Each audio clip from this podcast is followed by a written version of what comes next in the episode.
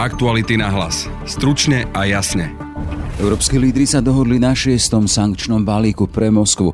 Po týždňoch zdlhavých rokovaní dali zelenú embargu na dovoz Putinovej ropy. Oproti pôvodnému návrhu však pôjde len o čiastočný zákaz. Do našich končín bude môcť pritekať cez ropovod družba.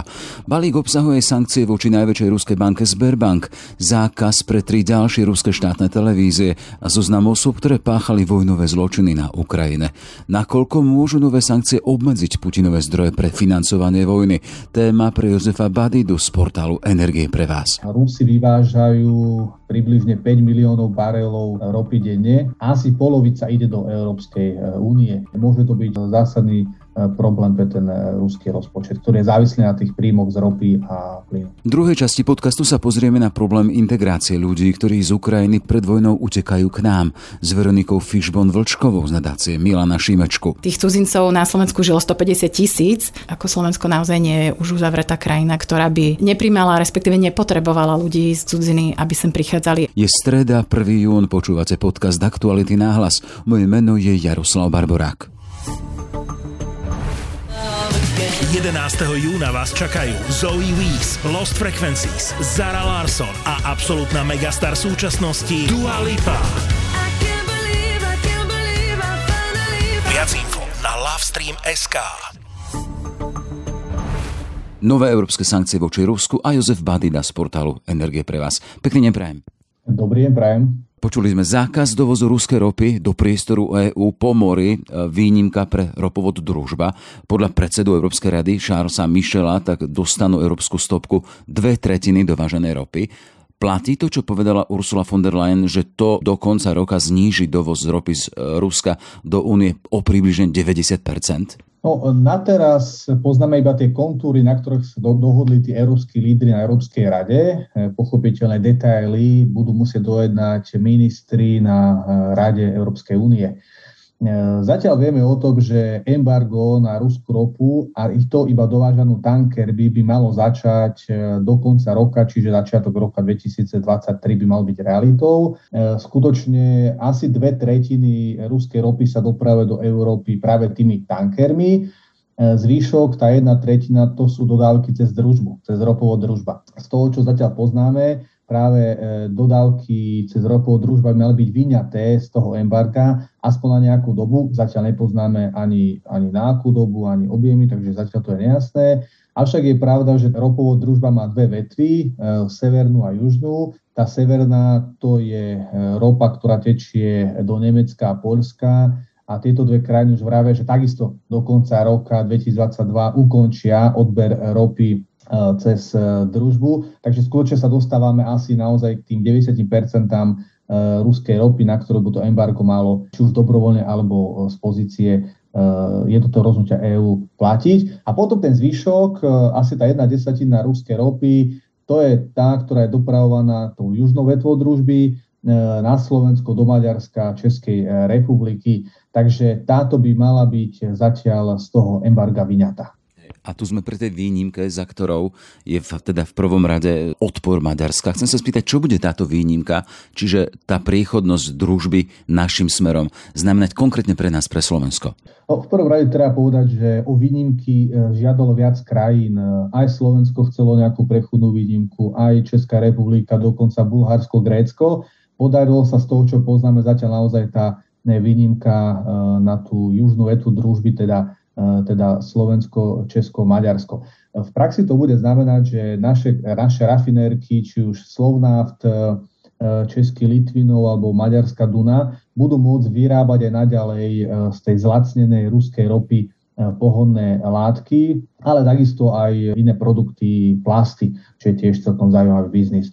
Problém, ktorý tam nastane do budúcna a ešte zatiaľ nevieme, ako sa k tomu európske krajiny postavia, samozrejme ten reexport potom tých produktov, lebo logicky, ak Slovensko Slovak bude vyrábať so zľavou, no tak e, asi nebudú chcieť Nemci kaziť ten svoj trh alebo biznis svojim rafinérkám, ktoré túto výhodu už nebudú mať, takže pravdepodobne nebude môcť Slovak vyvážať tieto e, ropné produkty do ďalších krajín EÚ. Aj o tom by mal byť e, ten zákaz. Tam vieme, že je podstatné, že Česi si vydobili ďalšiu výnimku, keďže u nich je výrazný dostatok hlavne nafty, a práve nafta je dodávaná do Čiech zo Slovnaftu, takže minimálne nejakých ďalších 18 mesiacov by mali mať Česi výnimku na to, aby mohli kupovať aj túto naftu, ktorá je vlastne vyrábaná z ruskej e, ropy. Takže Slovnaft pravdepodobne bude môcť vyrábať z ruskej ropy aj naďalej, zatiaľ nevieme dokedy, avšak tie výrobky nebude vedieť všetky umiestniť práve po tej západnej Európe. Tam asi im to tie krajiny nedovolia. Podľa doterajších informácií tá výnimka na dovoz ropy cez družbu by mala platiť do konca roka pre tento náš región. A tá moja otázka, čo by to znamenalo potom, po tom konci tohto roka? A to aj z pohľadu cien.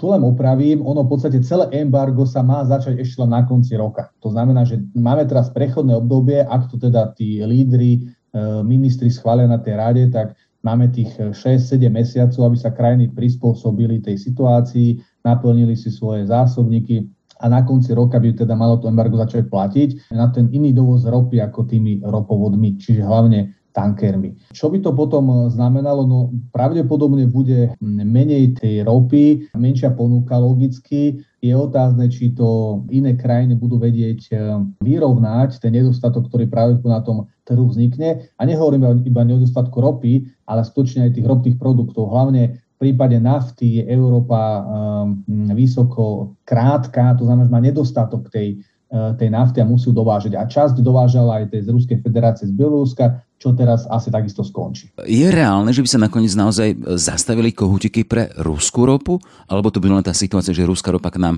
nebude cez, cez družu alebo sprostredkovanie cez tankery a inými kanálmi? A bude to ale stále ruská ropa? Áno, tak uh, v tej prvej časti Môže sa stať, že by úplne prestala druž, družba jednoducho prepravovať tú ropu z akýchkoľvek dôvodov. Môže tam nastať nejaký problém, však je tam tá konfliktná situácia, tam vojna, takže môže dojsť naozaj k prerušeniu tokov ropy cez Ukrajinu. To sa nedá úplne vylúčiť, avšak tam je dôležité povedať, že, že, že Maďari úplne logicky žiadali a myslím, že im to bolo aj dovolené, teda aj nám a Čechom, že v prípade, že skutočne, že by cez družbu netiekla ropa z akýchkoľvek dôvodov, tak môžeme nakupovať aj ropu z tankerov. To znamená, že aj taká výnimka tam je na zabezpečenie tej energetickej bezpečnosti. A k tej druhej časti, e, samozrejme sa môže stať, že sú všelijakí špekulanti, e, že by na, tej, na, na tom mori začali označovať ruskú ropu inou ropou, primiešavať ju, ja neviem, s Turkmenskou alebo len s Kazáskou a potom aj označovať, že to teda nie je ruská ropa, ale teda iná. No tam potom je to otázka hlavne tých, tých prípadných sankcií a tej kontroly. Európsky lídry otvorene hovoria, že embargo nie je reálne na ruský plyn. To je otázka prečo? Vidíme, že Európa pomaly stupňuje tie sankcie, začal sa to uhlím, čo bolo také jednoduchšie riešenie, keďže sme boli menej závislí od Rusov. Teraz prichádzame k rope a tam už vidíme, že je to dosť komplikované, je tam viacero výnimiek, nie je to také jednoznačné. A ešte horšia situácia by bola pri tom zemnom plyne, keďže Európa, Európska únia a jednotlivé členské štáty sú výrazne viac závislé od, eh, od zemného plynu ako tej ropy. Takže je úplne pochopiteľné, že v tejto chvíli tie európsky lídry tak troška vyčkávajú, v podstate ako keby chceme vidieť, ako dopadne vôbec to embargo na ropu, aký to bude mať dôsledok na ceny,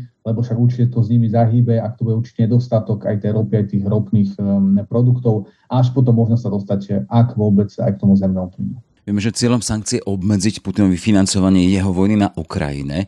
O aký obsah exportu by prišiel, ak by ruská ropa naozaj prestala tiecť do Európy? Áno, tak zo štatistik vieme, že Rusi vyvážajú približne 5 miliónov barelov ropy denne, niečo do tohto, do, do tohto objemu asi polovica ide do Európskej e, únie. Takže bude to výrazný dosah, ehm, ale ako vravím, je tam viacero výnimiek, viacero obmedzení. Uvidíme, kedy, začnú, kedy začne to embargo reálne platiť, na čom všetkom sa tie európsky lídry dohodnú, ale skutočne môže to byť zásadný e, problém pre ten e, ruský rozpočet, ktorý je závislý na tých príjmoch z ropy a plynu. Má Putin alternatívne vývozné destinácie pre svoju ropu? No, to je tiež dobrá otázka. My vidíme, že sú krajiny, ktoré teda zvýšili nákup ruskej ropy práve vďaka tomu, že je predávaná so zľavou. Však všetci vieme o Číne, o Indii, dokonca Turecko. Takže asi to pre nich bude lákavé naďalej, možno aj iné krajiny sa toho chytia. Eh, je ťažké povedať, eh, či dokážu iné krajiny nahradiť teda ten obrovský odber z Euró- eh, Európy, pravíme polovica toho, čo Rusi reálne vyvážajú. Uvidíme v podstate za pol roka. Ak by k tomu nedošlo, je problém v tom Rusku nejako obmedzovať tú ťažbu, lebo to obmedzovanie ťažby v Ruskej federácii by mohlo mať vážne dôsledky práve na tie vrty, na tie ťažobné polia, keďže tie majú nejaký výtlak, nejaký výkon a tú ropu, ak by nebolo možné umiestniť, či už e, odberateľov alebo zásobníkov, ktoré samozrejme sú obmedzené, tak potom by museli Rusi obmedzovať aj tú ťažbu a to by mohlo spôsobiť aj ich e, vážne poškodenie tých vrtov, čo by mohlo mať potom do budúca negatívne následky na e, celý ruský ropný priemysel. Šiestý sankčný balíček a Jozef Badida z portálu Energie pre vás. Ďakujem veľmi pekne za váš čas. Ďakujem pekne, dovidenia. Nadácia Milana Šimečku v spolupráci s ďalšími organizáciami ako Človek v ohrození, Liga za ľudské práva či občianske združenie Marina pripravili návrh riešení pre efektívnejšiu integráciu ľudí z Ukrajiny. O tomto návrhu sa budem dnes rozprávať s Veronikou Fišbon Vlčkovou, riaditeľkou nadácie Milana Šimečku. Dobrý deň. Dobrý deň, prejem. Poďme hneď k tomu návrhu. O čo ide, aké riešenia konkrétne prinášate? Je to vlastne materiál, ktorý sme v spolupráci s týmito organizáciami pripravili ako pomôcku pre či už štát alebo aj miestne, uh, miestnú úroveň, samozprávy a aj organizácie, ktoré momentálne sa angažujú v integrácii občanov uh, z, alebo ľudí z Ukrajiny uh, na Slovensku, má byť akýmsi takým návodom alebo takým základným parametrom pre práve týchto aktérov, aby vedeli, nie, nie je to úplne o konkrétnych opatreniach, ale je to naozaj taký komplexný rámec oblasti, ktorým sa treba venovať, pretože naozaj je to veľmi komplexná téma. My sme aj v tomto, v tomto policy paper um, vlastne o 12 oblastiach, v ktorých uh, sa naozaj musia začať robiť uh, nejaké zmeny na to, aby to príjmenie a integrácia a inklúzia tých ľudí z Ukrajiny bola lepšia, aby sme to zvládali aj my na tej úrovni vlastne či už štátu alebo tých neziskových organizácií a zároveň aj na strane tých príjmajúcich komunít, do ktorých vlastne tí ľudia prichádzajú, aby sme vytvorili vlastne prostredie, v ktorom sa žije dobre aj Ukrajincom alebo teda ľudí, ľuďom z Ukrajiny ale aj občanom, ktorí vlastne žijú v tých komunitách e, tiež. O aké opatrenia, teda o aké e, tieto aspekty ide? Mm-hmm. Čiže rozprávame sa vlastne napríklad o školstve, bývaní, o e, zdravotníctve, teda, ktorého spadá tiež duševné zdravie a tak ďalej. Tých oblastí je tam naozaj 12 a vlastne snažíme sa ako keby pokryť alebo povedať, že ak sa v týchto oblastiach budú robiť nejaké zmeny, bude to prospešné nielen pre tých ako keby Ukrajincov, ktorí prichádzajú, ale bude to prospešné vlastne aj pre zvyšok krajiny, pretože to sú veci, ktoré sa týkajú každodenného bežného života. Či už je to naozaj v rámci školstva, že dostatočná kapacita škôlok, alebo je to vôbec to, že či ukrajinské deti môžu byť príjmané do našich škôl, pretože momentálne je to napríklad tak, že ak nemáte trvalý pobyt, tak vlastne nemáte to miesto, vlastne nemusí vás tá škola prijať do tej, do, do tej triedy, respektíve školy ani nepríjmajú. A, a tým pádom vlastne je ten problém, že deti buď nechodia do školy, respektíve ak teda tá škola to dieťa príjme, tak e, vlastne nevie, nevie si odsledovať tú povinnú školskú dochádzku, lebo, lebo to dieťa vlastne povinnú školskú dochádzku nemá a tým pádom vlastne môže chodiť jeden deň, ale nemusí, hej, ten druhý.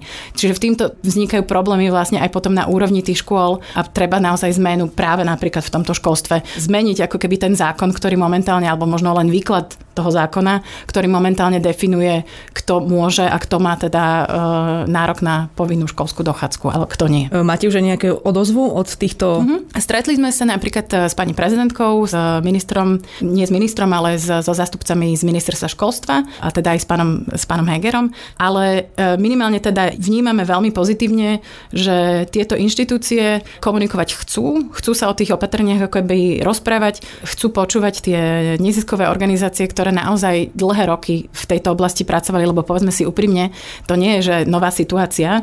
Tých cudzincov na Slovensku žilo 150 tisíc a to znamená, že tu dlhodobo existovali a fungovali práve tie hore zmienené organizácie, ktoré pracovali a mnohé ďalšie, ktoré naozaj pracovali v teréne a tým pádom aj tie opatrenia, ktoré sme tu takto ako keby stručne popísali, vychádzajú naozaj z tých skúseností, či už zo Slovenska alebo s nejakými inšpiráciami, alebo sú inšpiráciami z, zo zahraničia. Keď už sme pri tom, viete aj nejako konkretizovať tie skúsenosti z minulosti? Hej, napríklad e, v oblasti ako keby komunitného zapájania alebo komunitného života je to jedna z tých oblastí, na ktorú sa možno častokrát zabúda, že rozprávame sa napríklad o bývaní. Jedna z tých problémov v bývaní je napríklad e, nedostatok nájomných bytov, ktoré by boli prístupné vlastne ľuďom, ktorí možno dnes momentálne nemajú vysoké príjmy. To je jedno z tých opatrení v tých e, napríklad v tom komunitnom živote. Prečo je to také dôležité? Práve preto, že, že vlastne vždycky je ten problém, ako keby tá interakcia je na lokálnej úrovni.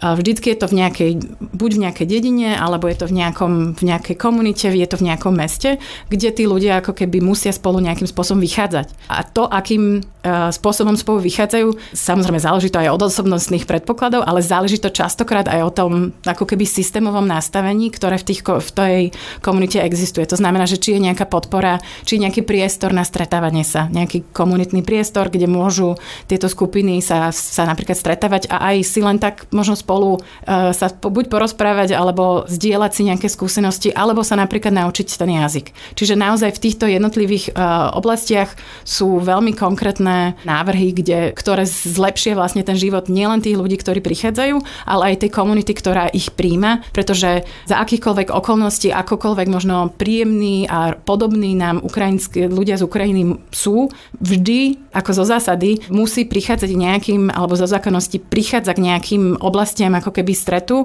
aj nedorozumenia. Je úplne jedno v zásade, či sú to ako keby Ukrajinci, Slováci, čokoľvek. Vždycky, keď tá spol- komunita nejakým spôsobom sa musí zžívať na novo, potrebujeme napríklad ten priestor, alebo potrebujeme mať aktivity, na ktorých vedia spolupracovať spolu a rie- prichádzať možno na nejaké riešenia spoločné, ako riešiť konkrétny problém, vymýšľam, so škôlkami, alebo vyriešiť kom- konkrétny problém s, s odpadom, alebo s, s bývaním, že jednoducho v byte, ktorý má dve, dve, tri izby, zrazu býva proste 8 ľudí a podobne. Áno, tomu sa venujete, ale doteraz to nefungovalo? Áno, ale veľakrát to bolo, boli opatrenia, ktoré boli na úrovni, že veľa z týchto opatrení napríklad robili naozaj neziskové organizácie. A ono sa to dá, keď je tých ľudí a v pomenej, menej, tak ako sme ich mali vlastne v minulosti. A aj vtedy vlastne ako keby to sanovali neziskové organizácie, ktoré, poviem to tak, mohli dosiahnuť len na určité percento tých cudzincov, ale ne, nemohli naozaj byť po celom Slovensku. To znamená, že a teraz nám do toho vlastne prišlo, ako poviem to tak, skoro sa nám zdvojnásobil počet ľudí, alebo teda cudzincov, ktorí na Slovensku žijú a ten rozmer vlastne tých problémov a tá práca s tými ľuďmi e, si vyžaduje oveľa väčší, či už finančný alebo kapacitný nejaký rámec na to, aby tá integrácia mohla byť efektívna, aby aj tie využité aj financie, ale aj tá prax, ktorú sme nazbierali, nevyšla na zmar. Hej? Že vlastne je to o tej, je to o tej veľkosti toho, toho počtu. Čiže v podstate je to aj pre vás istým spôsobom nová skúsenosť. Určite, ako aj sme to ako keby priznávali pri, aj pri písaní tohto, je, že nezvládame to sami, potrebujeme nejaké systémové riešenia a systémový rámec na to, aby to samozrejme neziskové organizácie vedia poskytnúť tie ako keby to know-how, know-how odskúšané typy, triky, ale potrebujeme naozaj na to, aby to plošne vedelo, vedelo sa dostať úplne naozaj k, nehovorím, že väčšine, ale k väčšiemu počtu uh, ľudí a, a komunít, tak uh, na to proste potrebujeme spoluprácu so štátom, či už na národnej úrovni, aby dávali rámce nejaké legislatívne a finančné, alebo na tej úplne miestnej úrovni a to je tá, taká tá dennodenná práca, ktorá si vyžaduje enormne veľa času, ale je enormne dôležitá, pretože práve tá, tá integrácia prebieha na tej komunitnej úrovni. A ako hodnotíte doterajšie riešenia a postoj štátu? Mm-hmm. k tomuto problému. Nepoviem nič nové, že tie prvé ako keby reakcie v zásade prišli z neziskového sektora, že ten štát sa ako keby trošku pomalšie naštartovával. Máme pocit, že ten rozbeh bol možno pomalší, ale ako keby tie úlohy si štát osvojoval v tých ako keby E, zásadných veciach. To znamená, že ako keby v, či už to e, v oblasti ako keby humanitárnej e, pomoci, či už potravinovej alebo materiálnej, v zásade to sa asi už dalo do poriadku, ale aj tam sú oblasti, v ktorých jednoducho je potrebné mať zlepšenia. Zároveň si ale myslím, že sú a ukazuje, poukazuje to na, na to aj práve tento, tento policy paper, že sú oblasti, v ktorých keď spoločne budeme o, o nich komunikovať a, rok, a aj rokovať, že ktoré z nich sú implementovateľné a ktoré nie, a vieme sa naozaj dostať k, k, k lepšej situácii. A ja oceňujem že vlastne je vôbec tu ten priestor, že ten, zá, ten štát má záujem o týchto veciach komunikovať a prizýva si do určitej miery tu ten neziskový sektor, aby mu v týchto veciach radil. Samozrejme, Otázne bude, že čo, sú, čo budú tie kroky ďalej, že či naozaj tie veci, o ktorých my tu rozprávame, tie kroky, v ktorých tých 12 oblastiach, ktoré by bolo tre- potrebné urobiť, či naozaj ten štát ich aj urobí. Ale to je už... Stretli ste sa aj s nejakými prekažkami pri tvorbe týchto návrhov? Pri tvorbe návrhov skôr tak možno taká intelektuálna debata v rámci tých organizácií, ktoré pracujú, lebo výhodou vlastne tých piatich organizácií, ktoré na tom pracovali, je, že každá z nich pokrýva určitú ako keby oblasť a tým pádom sme sa mohli navzájom e, si to aj vydiskutovať povedať, že za nás by bolo možno lepšie toto, za nás toto a tak ďalej. A čo sa týka príjmania tých, tých opatrení zo strany možno štátu, že zatiaľ sme počuli aj argument, no však takto je to legislatívne dané. A keď na teda otázku, že teda dobre, ale že legislatívne dané znamená, že vieme ako keby tento legislatívny zámer nejakým spôsobom aj zmeniť, tak e, to už je ako keby ďalší krok, ktorý je, proste je to politické rozhodnutie, či také niečo vôbec prejde. Čiže to je možno taká bariéra zatiaľ, ktorou, s ktorou e, zatiaľ bojujeme, jedna z nich. A ako to vidíte vy, budú sa tým kompetentní naozaj skutočne zaoberať? Lebo doteraz bola situácia taká, že v podstate v niektorých oblastiach ten štát e, nechcel akože mm. komunikovať komunikovať. Som optimista momentálne. Z tých stretnutí, hovorím, že z tých stretnutí, čo sme mali či už s pani prezidentkou a, alebo s premiérom, respektíve s jednotlivými rezortmi, ktorými si teraz dávame také stretnutia, tak mám pocit, že naozaj tam tá vôľa je, vôľa komunikovať, ale uvidíme naozaj, že čo bude v tej praktickej implementácii. Vy ste vlastne na sociálnej sieti zdôraznili v tom statuse, že je potrebná komunikácia. To ste akože, ako ste to mysleli? Že je potrebná komunikácia nielen na tej úrovni, že akt, ako keby e, jednotlivých aktérov, že či už štát voči, voči neziskovému e, sektoru, aj keď aj tam je čo zlepšovať, ale je to aj o tom, že tie komunity medzi sebou vlastne musia, tá majorita, minorita, alebo teda tá príjmajúca komunita a ľudia, ktorí utekajú z tej Ukrajiny, potrebujú jednoducho spolu komunikovať na to, aby a vôbec prichádzať do kontaktu na to, aby mohli nejakým spolu, spôsobom spolu žiť a prosperovať ako komunita, ako jedna komunita a nie rozdelené komunity, pretože to tu, už, to tu naozaj nepotrebujeme, lebo to už máme v niektorých oblastiach. Zlepšuje sa to, tá komunikácia na rôznych úrovniach? Um, Či vidíte ten posun? Vidím posun, v, že v, konkrétne v otázke integrácie ľudí z, z Ukrajiny sú tie dvere minimálne otvorené na tú, na tú komunikáciu. Je ale pravda a treba to povedať, že, že vlastne táto téma a vôbec téma integrácie ľudí z, z cudziny je dlhodobá téma, ktorej sa až tak veľa ako keby nevenovalo. Zároveň v niektorých procesoch uh, jednoducho neziskový sektor prizývaný nebol. To znamená, že áno, dlhodobé vnímame, že ten problém je, je tu, že ako keby uh, niektoré štátne inštitúcie nie sú ochotné vchádzať do dialogu s, s neziskovým sektorom. Zároveň musím povedať, že v tejto konkrétnej oblasti integrácie ľudí z, z Ukrajiny tie dvere pootvorené minimálne na tú komunikáciu sú ale zase treba si dávať pozor, aby to nedopadlo naozaj tak, že budeme sa rozprávať len o tejto téme, pretože je to naozaj téma širšia, lebo ide naozaj o v podstate každodenný život, aj mňa, aj vás, lebo to sú naozaj každodenné situácie, ktoré, do ktorých sa vlastne títo Ukrajinci dostávajú. Samozrejme, treba sanovať ich potreby momentálne, ale treba riešiť ten ako keby širší, širší rámec, ako je naozaj nedostatok eh, miest v škôlkach, alebo náš sociálny systém, ktorý má absolútny veľkú priepas medzi napríklad eh, dávkou hmotnej núdze a, a, a životným minimum, kde naozaj je šokujúce, že, že vlastne neprešla nejaká, nejakým spôsobom diskusia o tom, ako tento systém zmeniť, ktorý by pomohol nielen Ukrajincom samozrejme, aby tu mali vôbec šancu na nejaký e, život, ktorý je v, e, na určitom štandarde, ale je to aj o tom, o tých skupinách, ktoré možno prepadajú tým sitom a sú ohrozené dlhodobo. A vlastne to, sa, to, to nebola veľmi vôľa zatiaľ riešiť. Čiže ak tomu správne rozumiem, ak by teraz nenastala vojna na Ukrajine, tak v podstate by sa tento problém naďalej odkladal s, s utečencami, cudzincami? Je to hypotetická otázka samozrejme, pretože nevieme, ale naše skúsenosti doteraz e,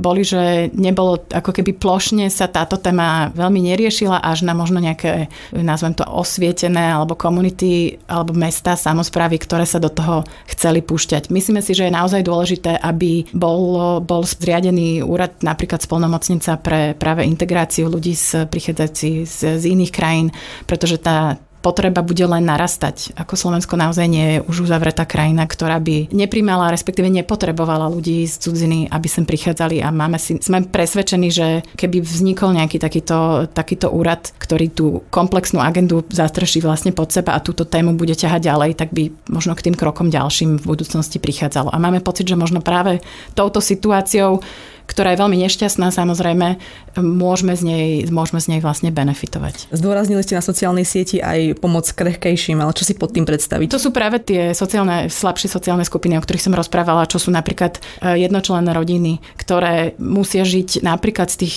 z tých dávok hmotnej núdzi, aj keď teda, hej, keď majú deti, tak nie je to úplne tých 60 čosi eur, ale naozaj si myslíme, že aj títo ľudia, ktorí na Slovensku dlhodobo a sú občanmi a dlhodobo na Slovensku žijú, a teda dostali sa do situácie, kde sú naozaj vlastne náhradníci, že pod hranicou chudoby. Myslíme si, že práve aj týmto skupinám by pomohlo, keby sa robil, urobila reforma napríklad v, v tejto pomoci v motnej núdzi. Vy keď ste komunikovali, naozaj posledná otázka, so štátom v tomto, povedali vám aj niečo konkrétne, čím sa budú zaoberať nejakými konkrétnymi vecami? Aj sa zaoberali. Zase netreba úplne hovoriť, že absolútne nič. My sa nezaoberali.